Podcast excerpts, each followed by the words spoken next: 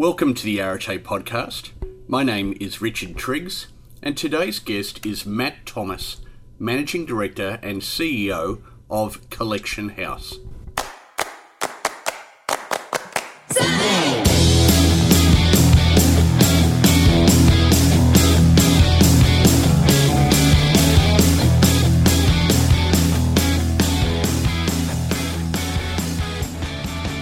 It's wonderful to have you along today for this episode of the Arete podcast, and I'm really looking forward to bringing this discussion with Matt Thomas to you. Before I introduce him, let me briefly introduce myself for those people who are new to the Arete podcast. My name is Richard Triggs, and I'm the managing partner of Arete Executive, and we recruit CEOs, senior leaders, and non executive directors for our clients throughout Australia. We also provide a range of career coaching and advocacy solutions for senior executives and non executive directors who are actively looking for a new role. So, if we can be of any assistance, please reach out to me, and I'd love the opportunity to chat and see how we can help. Let me now introduce to you Matt Thomas.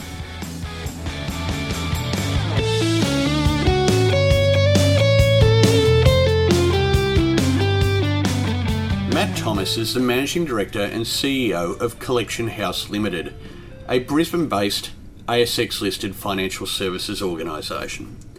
He's been with that organisation for 15 years in a variety of roles, originally starting in an IT management role, moving into CIO, then CEO, then CEO, and most recently in 2013 stepping into the role of Managing Director and CEO. He's a graduate of the AICD Company Directors course and has a number of other professional qualifications in and around IT and electrical engineering. He's also a member of the CEO Institute, a former member of the Institute of Electronic and Electrical Engineers, and he lives in Brisbane with his family. Sit back and enjoy this conversation with Matt Thomas.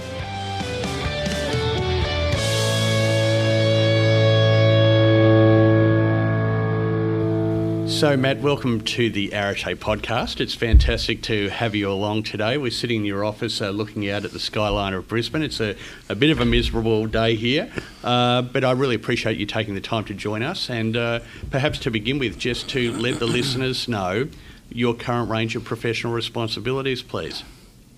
Um, thanks, Richard, and thanks for um, taking the time this morning. Um, so, as um, CEO and Managing Director of Collection House Limited. Um, a fairly broad uh, scope of responsibilities. Uh, certainly, never never a dull moment um, in our business, and um, I, I, th- I, I, think in being in my sixth year as the CEO, um, my my responsibilities uh, have weighted more to the strategic part of the business rather than the operational part of the business. Mm-hmm. Um, but uh, certainly uh, enough diversity to keep uh, one very interested and engaged, even after six long years of uh, sure. being at the top of the, the company. So. For those people who aren't familiar with what Collection House is all about, perhaps just give us an idea of the what the business does and, and the size in terms of headcount and revenue and so on. Sure. So, um, Collection House, uh, which is in, currently in the ASX 300 and was founded in 1992, um, initially as a private debt collection business, um, has certainly evolved now um, to become something much larger than that. Uh, we, we, basically are in the business of managing um, consumer debt okay. in all its shapes and forms, um, whether it's servicing consumer debt portfolios, acquiring portfolios, providing consulting training services in, in those areas. Um, we have two law firms as well. So mm-hmm. it's quite a diversified um, financial services group mm-hmm. focusing on consumer debt issues and impaired um, okay. portfolios. So essentially, you are engaged by an organisation that the debt is owed to mm-hmm. to collect the debt on their behalf. Yes, and I guess the, the main major branch is either uh, the customer is retaining, uh, being retained by that organisation, or indeed they are on selling that account and that customer to us. Okay. Um, so we have over a million of our own customers historically right. uh-huh. uh, through our purchase debt portfolios, and, and um, are currently going through the transition of building that consumer-facing business as okay. well as our traditional B two B business. Okay, and how many uh, employees do you have? Um, it's around 900 FTE right. currently, okay. Um, operating in three countries. uh, and um, with turnovers about 140 million Right. currently. Uh-huh. And you've been with the business for a long time, even prior to uh, becoming the CEO. Mm-hmm, correct. So 17 years, and I, I, I have zigzagged through uh, operational and technical roles as well as management roles. So Okay. um, prior to being CEO, my longest tenure was as CIO, running the technology business. Right. Um, and um, but prior to that and post that, I've also had operational management roles. So Okay. it's been an interesting uh, experience living Sure. both sides of the technology and operational uh, line. Absolutely. Well, let's uh, go back to where it all began and uh, have a chat to us about where you were born and what your mum and dad did and your brothers and sisters, if there were some, and, and Mhm. your early life, please. Certainly, uh, and maybe that does sort of um, give uh, some hint as to why diversification is a key theme for me in life and in Okay. business. Um, I had a pretty mixed up. I guess um, uh, childhood in a sense, but a positive one um, in terms of the legacy of it. I was born in the UK in 1971, but only spent a few months there be- before relocating to North Africa. Okay. Uh, lived in Algeria for Right. uh, eight years on and off. What took your family there? Um, my father, as a quantity, uh, sorry, land surveyor, I should say, was um, contracted to some very large uh, steelworks developments and, and large infrastructure works. Right. Um, so that yep, was one of those cases of a multi-year project, and the whole family moved. Right. Um, and uh, so my formative years were um, in a pretty literally foreign Sure. environment. Um, it was post the you know French Civil War in Algeria. Okay. Um, we were often mistaken as the French people, Right. so it wasn't all roses. And how long were you there for? Uh, eight years in total, and Okay. two, two, two stints. Right. Um, and then uh, emigrating to Australia in 1981. Okay. So, um, uh, where largely I've re- remained since. Right. Um, but um, so certainly history, but uh, I think it's, it has a bearing on Sure. your view of the world. Absolutely. And um, that there's more more out there in a sense. And Um, did you have brothers and sisters? yeah, one brother, a younger brother, um, four years younger. Okay. Um, and uh, and he also, I think we both, from that experience, uh, in a sense, never grew roots in a way. We, we love to travel. We Yeah. we've both sort of travelled a lot around the Okay. world, and uh, he has worked all over the world. And, Okay. In various different roles, so um, so I think think we were somewhat fortunate to have that start Sure. in life because it does set you know it gives you a perspective that Right. you carry with you forever and um, a curiosity and, Uh-huh. and also a sense of understanding that things are different Okay. around the world and even between cultures. And, Sure. Yeah. And so you uh, ended up in Australia in 81. Yeah. So I, um, my father's English and lives in London, but my mother is Australian. So we moved here Okay. um, to be closer to my mother's family in '81, and um, but then still moved around a lot. Right. So I went to five different schools, and uh, um, uh, we lived in various places. Once again, with my father following work. Okay. Projects and construction works, working for Thiess and Okay. some of the large c- civil engineering But, companies. but at that time, predominantly within Australia. Yes, within Australia at Right, that point. okay. Yeah, Uh-huh. um, trying to keep schooling Right. contiguous. Fair so, enough. Uh, yeah, And so uh, by the time you finished high school, where were you then? Sc- I finished high school, one year of high school in Tweed Heads, of all Okay. places, Right. which again was just that kind of out of the blue. Sure. Um, my father at that time was working on what became Robina, Okay. So- the uh, town centre. putting all the canals down. Oh, right. so he was one of the sort of pioneering surveyors, chief surveyor on that. Right. um, as well as much of the Pacific Highway Mhm. duplication work over the sort of 80s and 90s. So, um, so yeah, found myself in Tweed Heads, but then quick, fairly qu- quickly after um, f- finishing the high school, went to Sydney and took up uh, my studies in Sydney at the University of New South Wales. Right. Um, And why specifically Sydney? um, I, I just felt so I academically did quite well at school and uh, simply qualifying in some of the better schools took Right. the best opportunity Okay, available. sure. um, I was obviously mobile. Yes.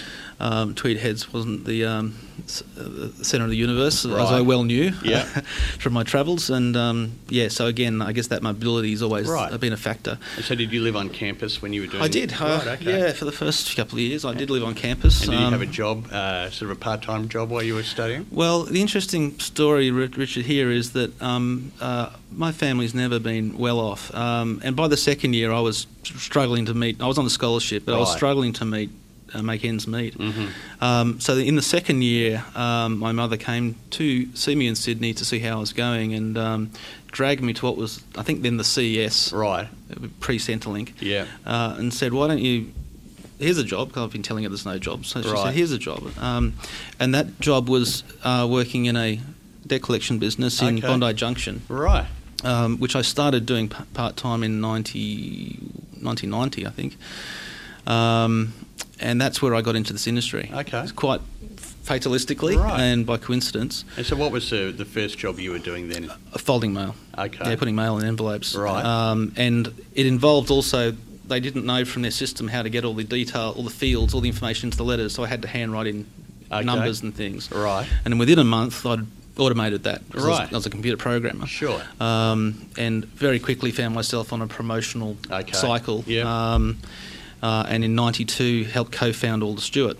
Uh, so I left that business, um, and we set up our own business. um, Right.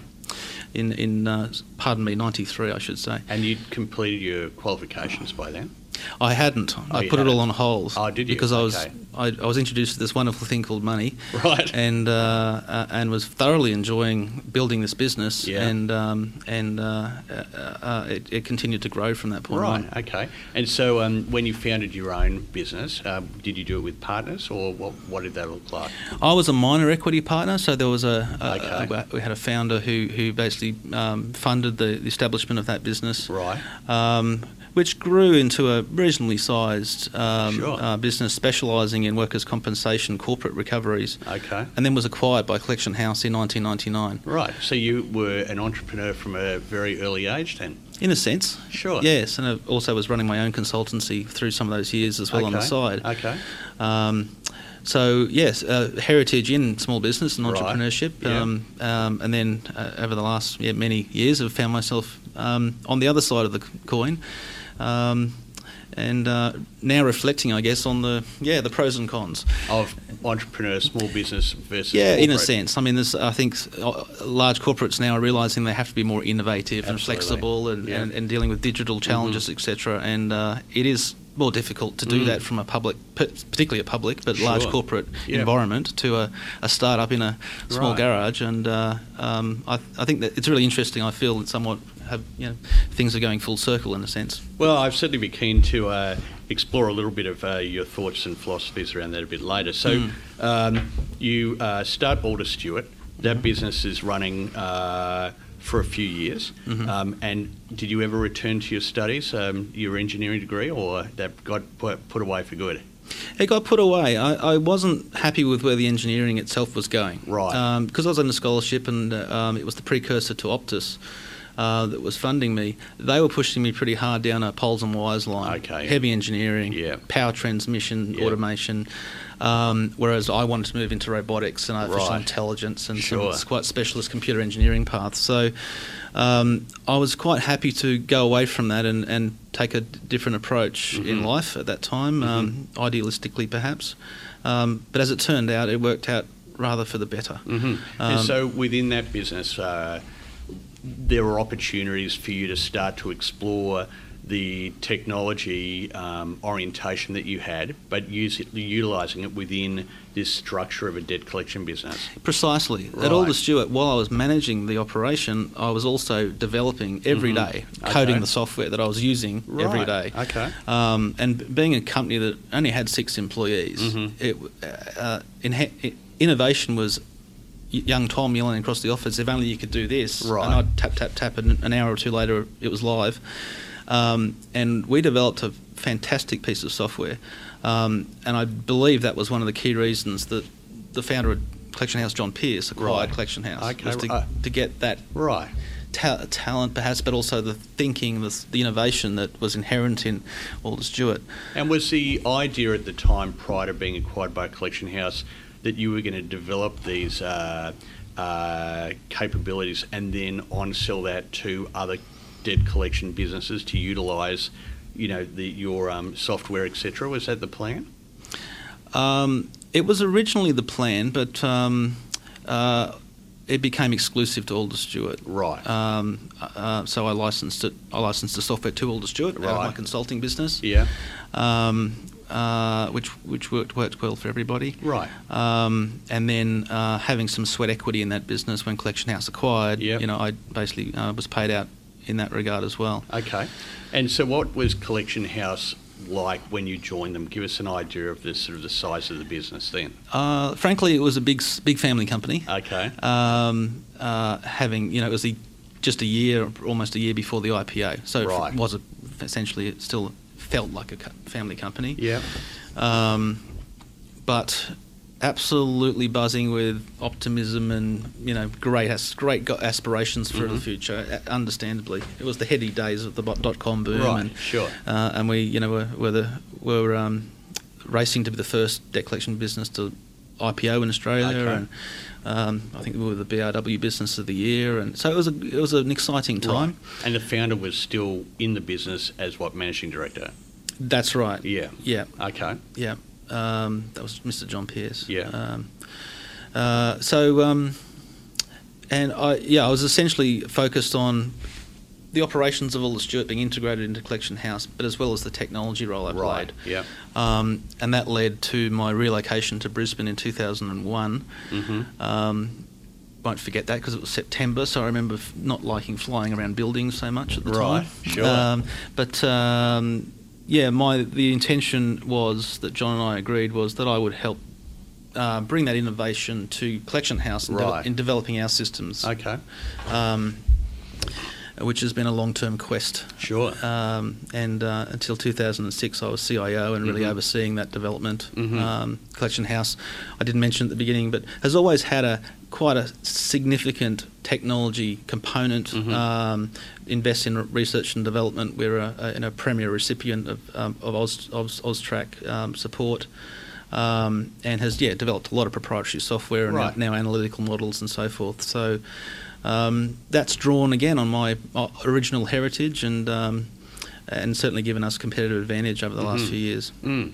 It is unusual to see somebody come from uh, an IT C- CIO background and end up as a CEO. It's not a typical path. I, I mean, know. Martin Moore, CEO of CS Energy, who's also been on the podcast, is another example. But Mhm. it, it, it's quite a uh, an unusual uh, precursor to becoming a CEO. Mm. As you were building your career and your responsibilities were growing, what do you think it was about you know you and your attributes that enabled you to to make that leap from uh, a, an IT technical orientated specialist to um, a, a broader, well-rounded leader? Yeah. Um, well, it, what comes to mind because it was something I was just discussing on the weekend. Um, uh, we're going through some um, here at Collection House in People and Culture, some profiling work. Um, so we're talking about Myers Briggs. Um, now, I, when I was first tested for Myers Briggs, I was an ITNJ. Right. and uh, some listeners might Yeah. like to know that. But interestingly, when when I was tested last time, I was ITFJ. right.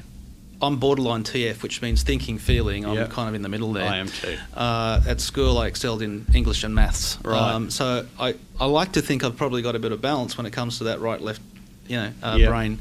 Um, and I think that's helped me from being the number crunching analytical guy in the back room Right. to also being the leader at the front with the people and having the empathy and Yep. uh, and understanding the emotive side of the business and Right. and, and uh, motivating people. Uh, yeah, I think I've got a balance there that's really served me well to make that transition. Right. It's interesting you bring up Myers Briggs. I had an interesting experience recently, but before I talk about that, so what about the idea of I, introvert Mm. versus extrovert? Um, Obviously, being a CEO of an organisation requires you to certainly exhibit extroverted characteristics. Mhm. Um, i- is that your natural go-to place, or Uh, no, not natural go-to place, and I think you know there's n- a number of great leaders who have been introverts Yeah. uh, over history. But uh, again, it's about uh, understanding your inherent uh, behaviours. It's Right. obviously how you modify and compensate Sure. for those. Um, so no, I wouldn't be the you know certainly 20 years ago I wouldn't have been the first person to rush into a room of a thousand people and talk for an hour. Um, but uh, I very much enjoy that now. Right. Um, and so was that a conscious you you recognised okay by natural predisposition I'm an introvert so I'm going to deliberately develop compensatory behaviours in order to enable me to to fulfil my role. Yeah, and recognizing that I'm going to be uncomfortable about this. This is not going to be easy, and I think pr- uh, ex- anticipating that Right. and recognizing it. I mean, it's just identifying, know thyself, Mhm. understanding your weaknesses Sure. makes it so much easier than to compensate for them. right.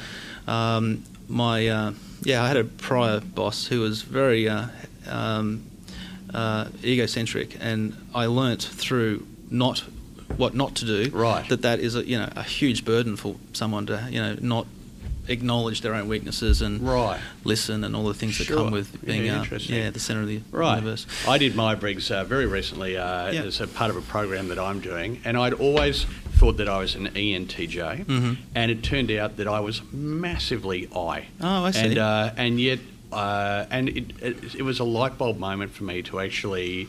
Uh, go wow! I I um, I now get why I do some of the things that I do. Yeah. And so even though Myers Briggs is probably quite an old tool, Mhm. it's amazing how um, relevant it, it remains, don't you think? Yeah, absolutely. Yeah. And how uncanny un- the results can be to people when Mhm. presented. Um, uh, last year, I did some study at London Business School, and we did uh, uh, neo profiles, which are similar but different. But Yep. interestingly, exactly the same recommendations and profile conclusions Right. came out of that process. Okay. Uh, and that was organisational psychiatrists doing quite intense Mm-hmm. interviews and, stu- and and surveys, and Okay. yet the same things came out. Right. So uh, you come into Collection House, you're in a variety of different roles. You're then uh, in the role of CIO for about three or four years, Mhm. and then that role then moved into uh, being the Chief Operating Officer. That's right. Yeah. Right, okay. Yeah.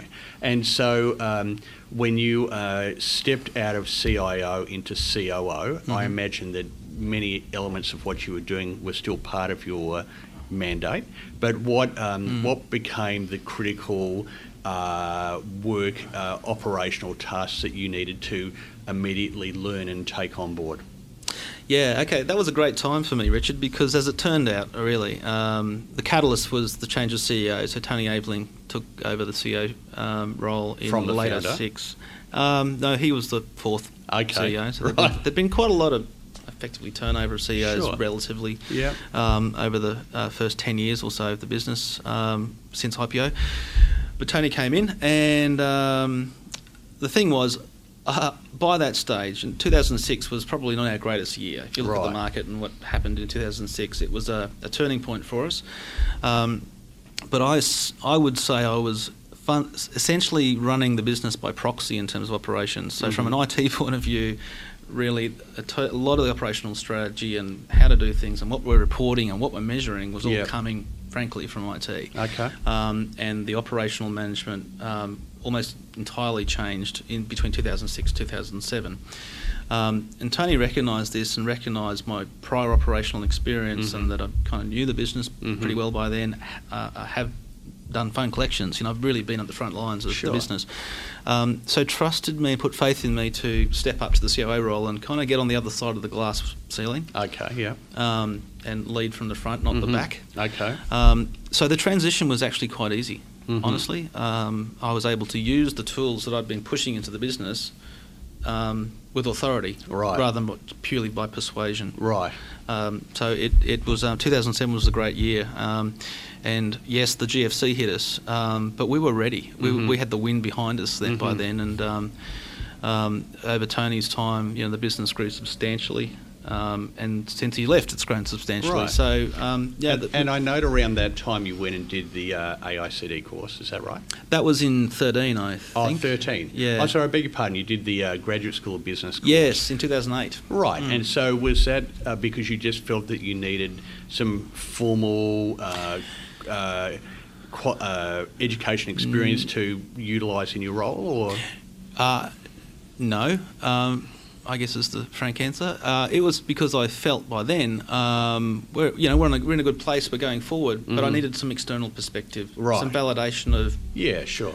uh, strategically are we in the right place? Mhm. Are we looking at the right things? Um, um, I, I, I worry more when things are going right than when they're going wrong. Because Yeah. when they're going right, you don't know what the next thing that's going to derail you might Sure. be, in a sense. And so when you um, went and did that, uh, because I, I find this interesting, I talk to a lot of people about this. Did you did you identify for you gaps, or were you amazed? Wow, actually, I've pretty much got this nailed. Uh, no, uh, a bit of both. I mean, it certainly reaffirmed a few things uh, for for me in terms of we're on the right track.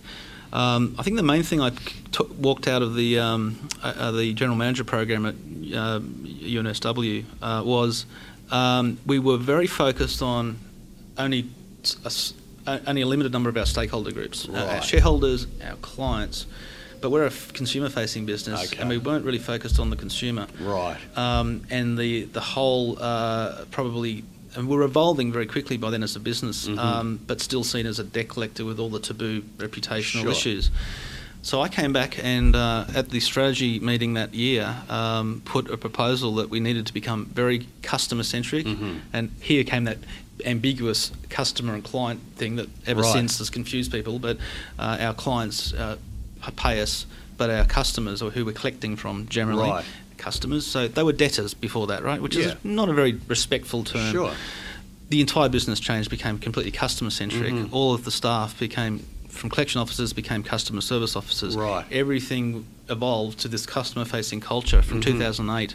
That was the key thing out of the, the um, that course and Right. realizing that we've got to change. Yep. And we've got to change the industry, not us, Yeah. not just ourselves. Well, I can I can mirror that in terms of the recruitment industry that regards the employer as the client Yes. and candidates, whereas you know the candidate must be an equal client. Um, uh, and I think very few recruiters really acknowledge the fact that they have a responsibility to candidates as clients as well as to employers as Mm. clients.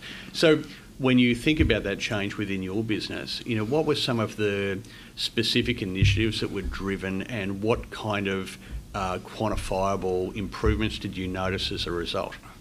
Okay. Um, well, it certainly start. So one thing we did was then we consciously in our strategic planning uh, identified four corporate goals aligning to four stakeholder groups that remain to this very day, and that's Mhm. staff, customers, clients, uh, and shareholders. And we don't treat any of them. Uh, uh, with any greater weight than any other. Right. We just said they're all important, Okay. and it's a, it's a, just an intellectual debate Yeah. ultimately to, and a matter of context and perspective Mhm. in terms of which is more important. That's quite contentious because many would say, well, shareholders have always got to be most important, and Others would say we- employees have got to be most important. and I do believe that profit follows a good strategy in a sense. Sure. It shouldn't be the core goal. It should Mhm. be the output Mhm. side, almost a side effect. Um, so we, we made that decision, and that then drove our prioritisation of resources across the business and executing strategy Okay. in terms of what what are we going to do about customers and how do we change the relationship. Um, it led to much more positive regulatory uh, relationships, um, and it became the seed that be- that led to us forming very strong community sector relationships Okay. with the likes of the Financial Counselling Association Mhm. and Legal Aid and many, Mhm. many others. Um, and uh, since that time, we've turned from what was probably just regarded by virtue of taboo, an adversarial type relationship, Mhm. to truly an alliance. Mm. So now, um, so we set our uh, we, our call to action or our mission then was to solve financial problems for consumers, right, and that became the core purpose right. from which everything everything flowed. Yeah. And that became a common purpose with financial counsellors and regulators. We're all out there trying to get the best outcome for the consumer. Right. If we do that, everything else will follow. Sure. All stakeholders will be mm-hmm. better off, The consumer will pay their debt and everybody wins. yeah, pretty much because we Right. solve the financial problem that has Right. been presented to us, and that's our job. That's Right. what we're good what we're good at. Now that serves shareholders as well and clients and Mhm. staff. Because staff feel good then about the role. They're Mhm. a customer service officer. They're solving problems. They're not a debt collector that's um, you know ha- harassing people to pay. And that was the old way that I Yeah. grew up in when I first started in the business. We Mhm. totally transformed that in Mhm. 2008. And so, what led to you then stepping into the role of CEO? Um, well, it was a, a sad day when I realised Tony wasn't kidding about retiring. Um, he, he, yeah, um, we didn't want to believe he was leaving, but he, he was the longest tenured CEO before myself and Mhm. uh, left in July 10. Um, but um, yeah, he mentored me to be his key succession option internally. Um, and um, uh, I, I, I must say I wasn't. It wasn't a goal of mine at Mhm. the time. It wasn't something I was working towards. Right. Uh, I'm, I'm quite fatalistic. I take every day as it comes. Yes.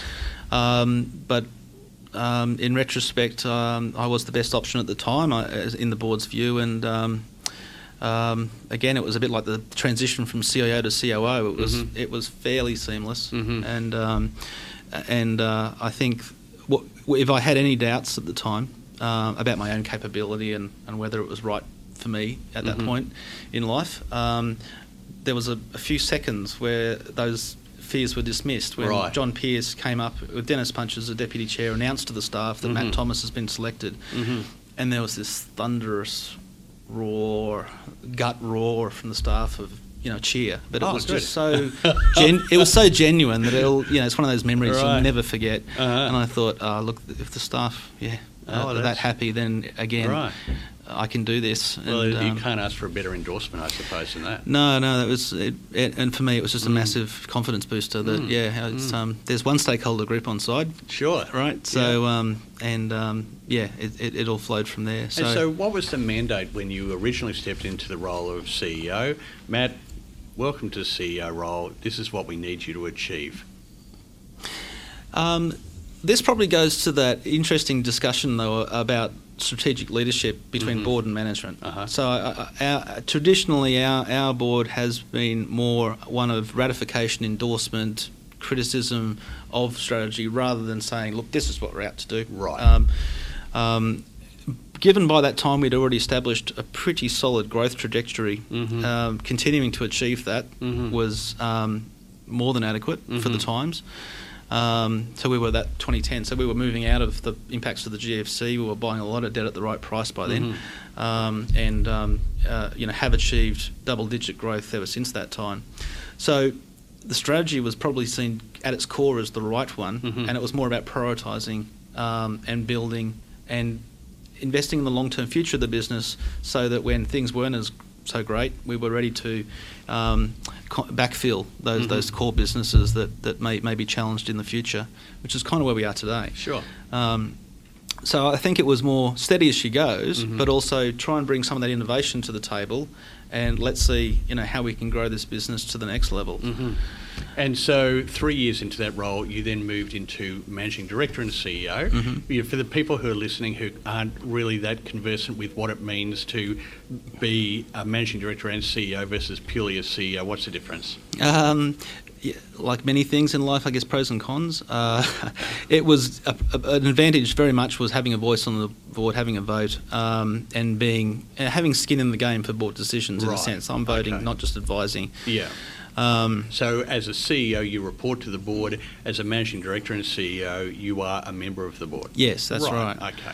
Um, uh, but um, I, I suppose a, a CEO that's not an executive director does have a little more independence from the board in a, in a way. Right. So I, that was maybe one of the cons of it. Yep. Um, but uh, it was probably well anticipated by the market at that time that I should be on the board and be able Mhm. to speak for the board. Okay. Um, um, and it also saved a lot of directors a lot of trips into the office to sign documents. Sure. So um, it yeah, it's, it's it was a natural progression and it served us well. Okay, and so six years as CEO slash MD and CEO. If you look back over that time, what would be an example of a key achievement that you'd hang your hat on and you'd say, "This is why I'm, you know, why I've uh, done a great job. You know, this is a, a particular thing that I'm particular, I'm very proud of." Okay. I won't talk financials, even though I'm pretty happy with where we've come from. Um, uh, but I, I think let's look at another stakeholder group. Mhm. Um, we've really cemented uh, into not only our business but into the industry that trust element that just wasn't there before. Okay. From pursuing that um, that customer welfare, that social impact approach. Um, so the crowning achievement for me um, that I'd point to.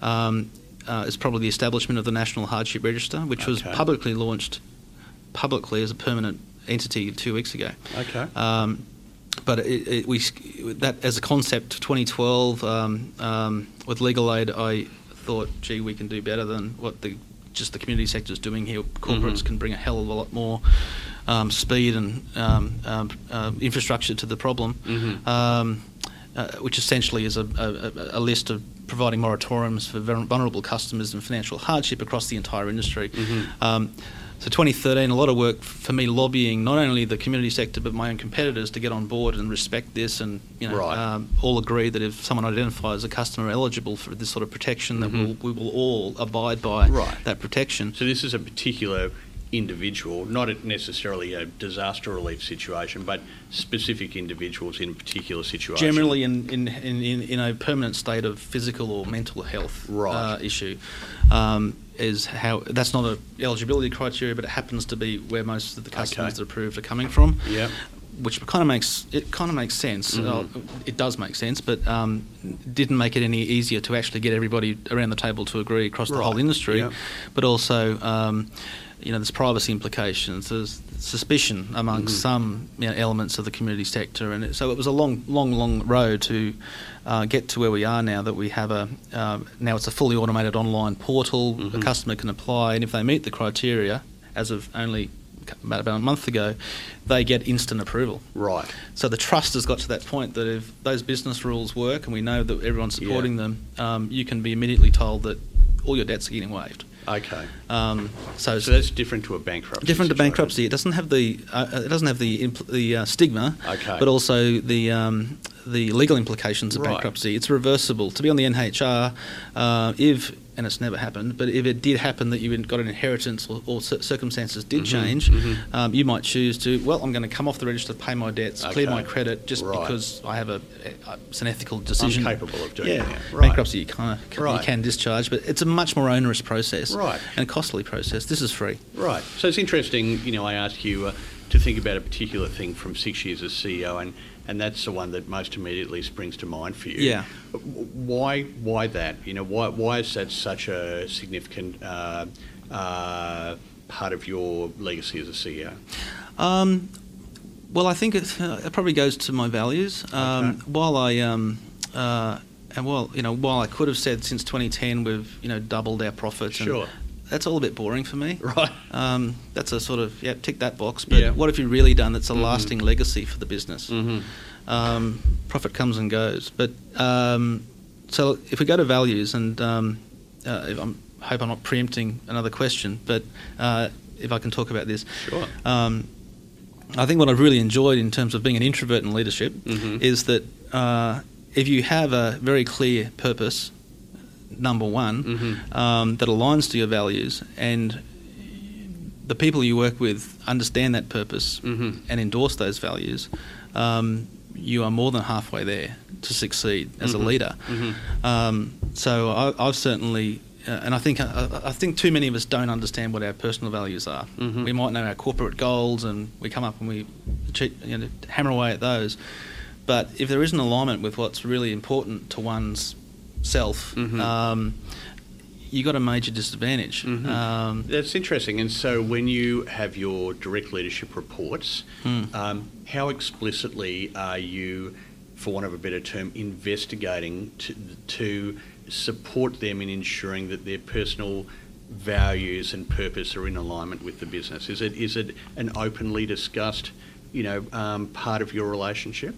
It is, um, and you know we've got we've got to the point of when we we do through staff pulse surveys check value alignment. We don't tell them what the values are. We Yeah. ask them what values they live, Right. and we make sure that the business is Mm-hmm. orientating around those values, which is Mhm. kind of a bit of the opposite to Sure. the CEO saying our value is um, performance, Yeah. and everyone you need to get on board. Yeah. Uh, that's tough, right? Mm. You can't really change people's personal values, Mhm. so you have to harness what they really are Mhm. um, and attract the right people that have the values. That's, the, that's the other approach. So cultural fit is key for us, and Mhm. um, when we recruit, particularly executives, you know, m- huge weighting is on the cultural fit. Is the chemistry right with the business and the people? Um, uh, because if the yeah the value alignment's there, then we're again we're on the right track. And would you say that you get it right most of the time?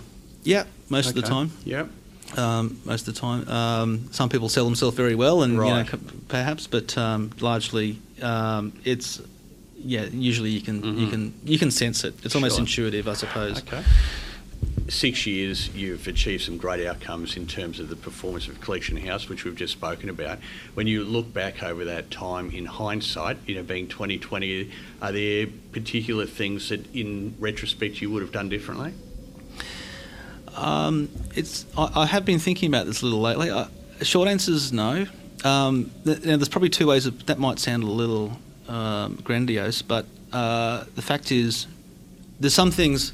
If you could turn the clock back, would do differently. Mhm. But in terms of if you go back in that context at that time with the information we had, Mhm. would have made a different decision? No. Mm-hmm. Uh, so I think that's the more relevant question. Sure. Is there anything that where you think you absolutely just made the wrong call?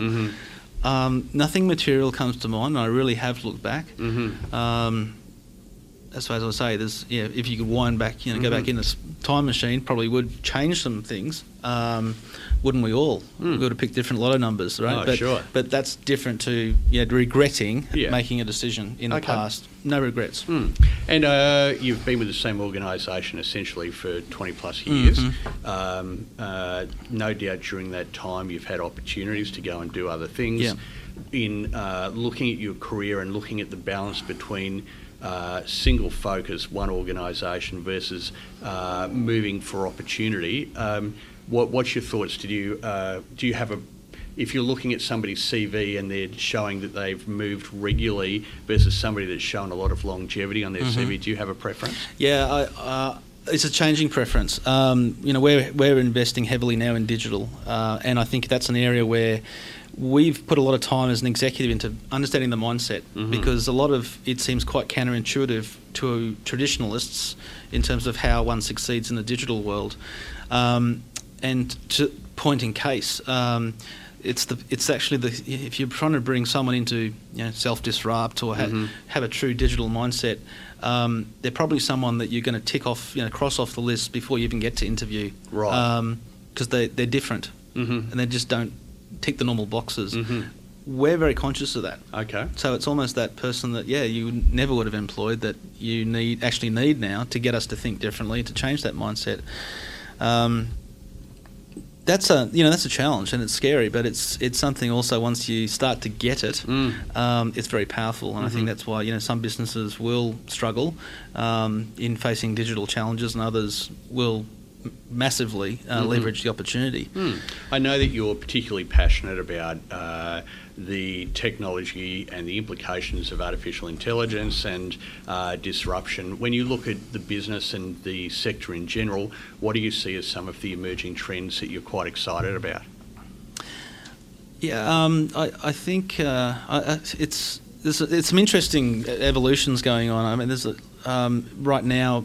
Um, I suppose big data has reached reached this point of some maturity where information is readily accessible at the right time, and um, but I, I, I'm sensing we're moving to a focus on the little stuff and what's people are calling small data. Yeah. um, uh, leveraging external data and um, intangible information Mhm. and, and, people aspects and things that are very very hard to measure, unstructured data, um, and I think that's where that's where the automation and the uh, applied intelligence, artificial intelligence, is coming into its fore um, to make true human-like decisions. hmm Um, in our industry, I mean, there's so many levels to this, it, which is part of the excitement. There's just uh, it's a kid in a candy store for me in terms of seeing where the where the opportunities are.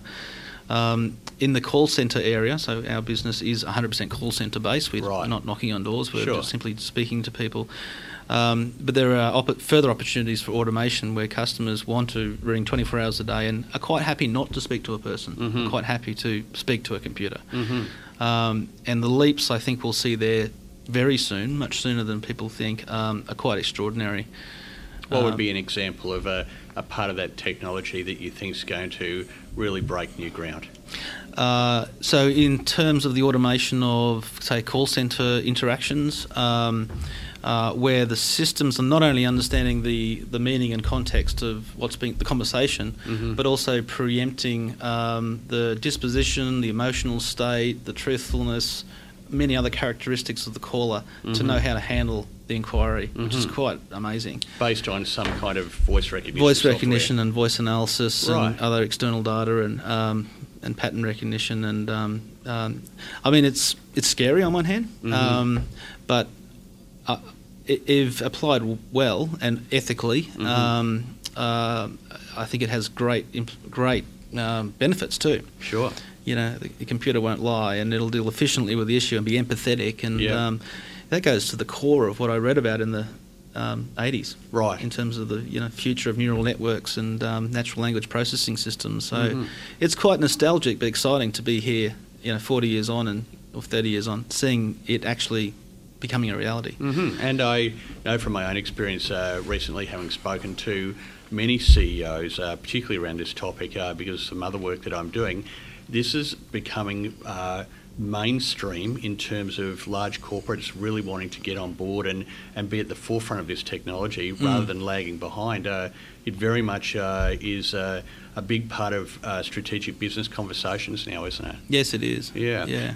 What about in terms of your own professional development? I mean, you studied your degree early on. You went back uh, and did a general management program, and uh, subsequently AICD. What What else have you done in terms of ensuring that you're building your professional leadership capability? Have you had a coach, or have you uh, actively sought out mentors? What are the kind of structures you've put around yourself in that regard?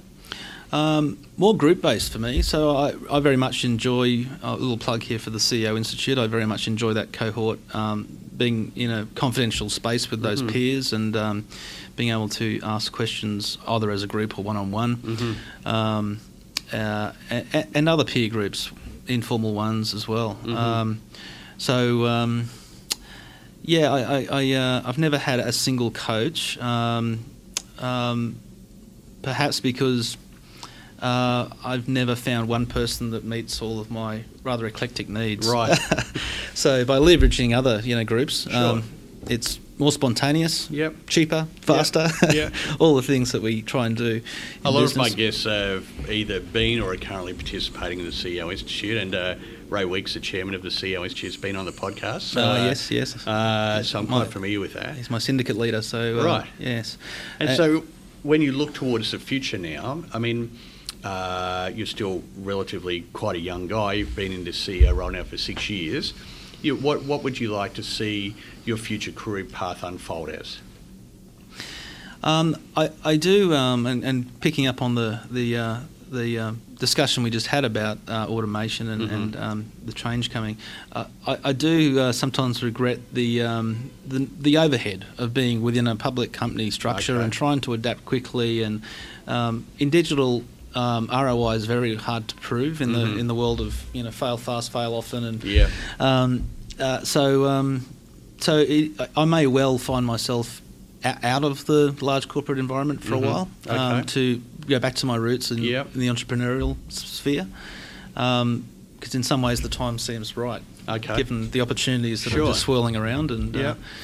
uh, um, um, but also with my industry links and uh, uh, uh, um, relationships I've built, um, I think there's also opportunities for me to continue playing an industry role Mhm. uh, as more of an independent player. Mm-hmm. Um, so I was for a few months the chair of our industry association, Mm-hmm. but um, recruited an independent chair because it's the right thing to do to have an independent chair in the committee. Um, but it's, that's a sort, certainly a sort of a role that I could see later on uh, Okay. would be quite appealing Mhm. to continue my work in uh, trying to transform the industry away from its you know roots as a uh, purely a debt collection business Right. uh, to an industry that's um, very customer focused Right. and, and um, in the business of accounts outsourcing management. But you see yourself largely remaining within this industry space, at least for the foreseeable future. or on the periphery. I think I think that, you know having built a couple of decades of contacts and experience, um, a complete uh, a complete uh, extraction from the industry wouldn't make sense. Mhm. Um, as I say, I've, I've built a built a repertoire that I should leverage, um, Sure. albeit it might be on the fringes and Yeah. moving in some exciting new areas. Right. Okay. Yeah. Great. We've talked a lot about work today and uh, your career. What about outside of work? What are the kind of things you enjoy to do to keep you fresh and uh, uh, and vital? Yeah, I think between my, it's it's a bit sad between my role and my five and seven year old children. Um, so the last five years have been busy, on both fronts. Um, time been fairly time poor. Sure. Um, something I hope to change in the future. Mhm. But uh, um, I do still, and certainly before I had children, enjoyed um, hiking and, and Okay. getting out into the, the wild world. Um, and I am making steps to ensure that I'm prioritising my time and getting back into that um, at the moment. So Okay. um, I've got a fairly big hike coming up in New Zealand later in the year in the wilderness. Right. You doing Um, it with some friends or? Yeah, I'm doing it with a bunch of retired executives actually Okay. Right. um, telling war stories. um, but that'll be a 75 kilometre walk through the wilderness in the South Island. Right. Um, and I do like those things to just Sure. put myself in a very different environment to reflect. Yeah. Um, uh, and um, yeah, it's uh, the most left field ideas come when sometimes you're out of the whirlwind of day to day. So. Um, yeah, I do enjoy that. Um, I have plans to do a lot more travel internationally. Again, going back to my uh, curiosity as a child. Yeah, Um, Uh, I do travel a lot, particularly with a, a, a father in the in, in, living in London. It gives me a good excuse to travel around the world every now and again. Um, so all of those things, I just want to make sure that I don't um, kick it down the road again and uh, Yep. find that uh, I'm too old to enjoy those things. So, mm. Okay, so just to uh, finish up this discussion, because I know you've got plenty of things to get on with, the uh, main reason for this podcast is to really provide uh, for those people who are aspiring C suite executives or non executive directors the opportunity to listen to those who have walked the path before them, uh, learn some lessons, and perhaps uh, you know get some insights. If you were advising people in terms of managing their own careers in order to realise their full potential, what would be some of the critical things that you'd want to share with them in terms of your f- philosophies around that? Um, okay, well, maybe just two quick things. I mean, firstly, um, leadership's not for everyone, and that's okay. So I, I think too often young people sort of have this go for the prestige factor before Yeah. everything else, and that can be quite tragic. Um, for le- least of which for the promoted technician type phenomenon. But uh, you know, I've seen some very talented people put themselves in the wrong role and Mhm. lose all their confidence. And, Mhm. um, so I think, firstly, yeah, is it for you? Um, and that probably goes to the second point, which is you know my um, I, I don't I certainly don't attest to be any leadership guru, but as I said before, if you actually identify a purpose that you truly believe in, uh, and then you can align values and communicate that honestly, um, yeah, you just build a momentum of trust and faith uh, and commitment and loyalty from the team around you.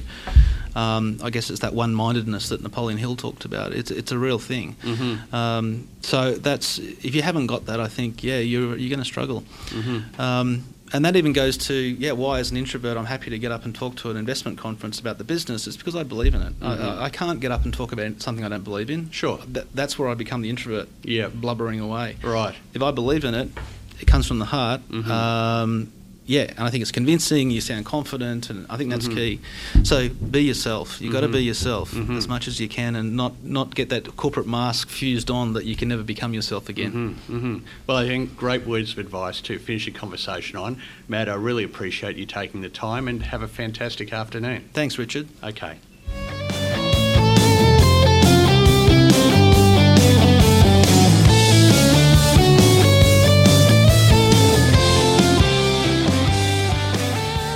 Thanks again for joining me today on the Arete podcast, and I trust you enjoyed that conversation with Matt Thomas. I'm looking forward to having you along for future episodes, and in the meantime, have a fantastic day.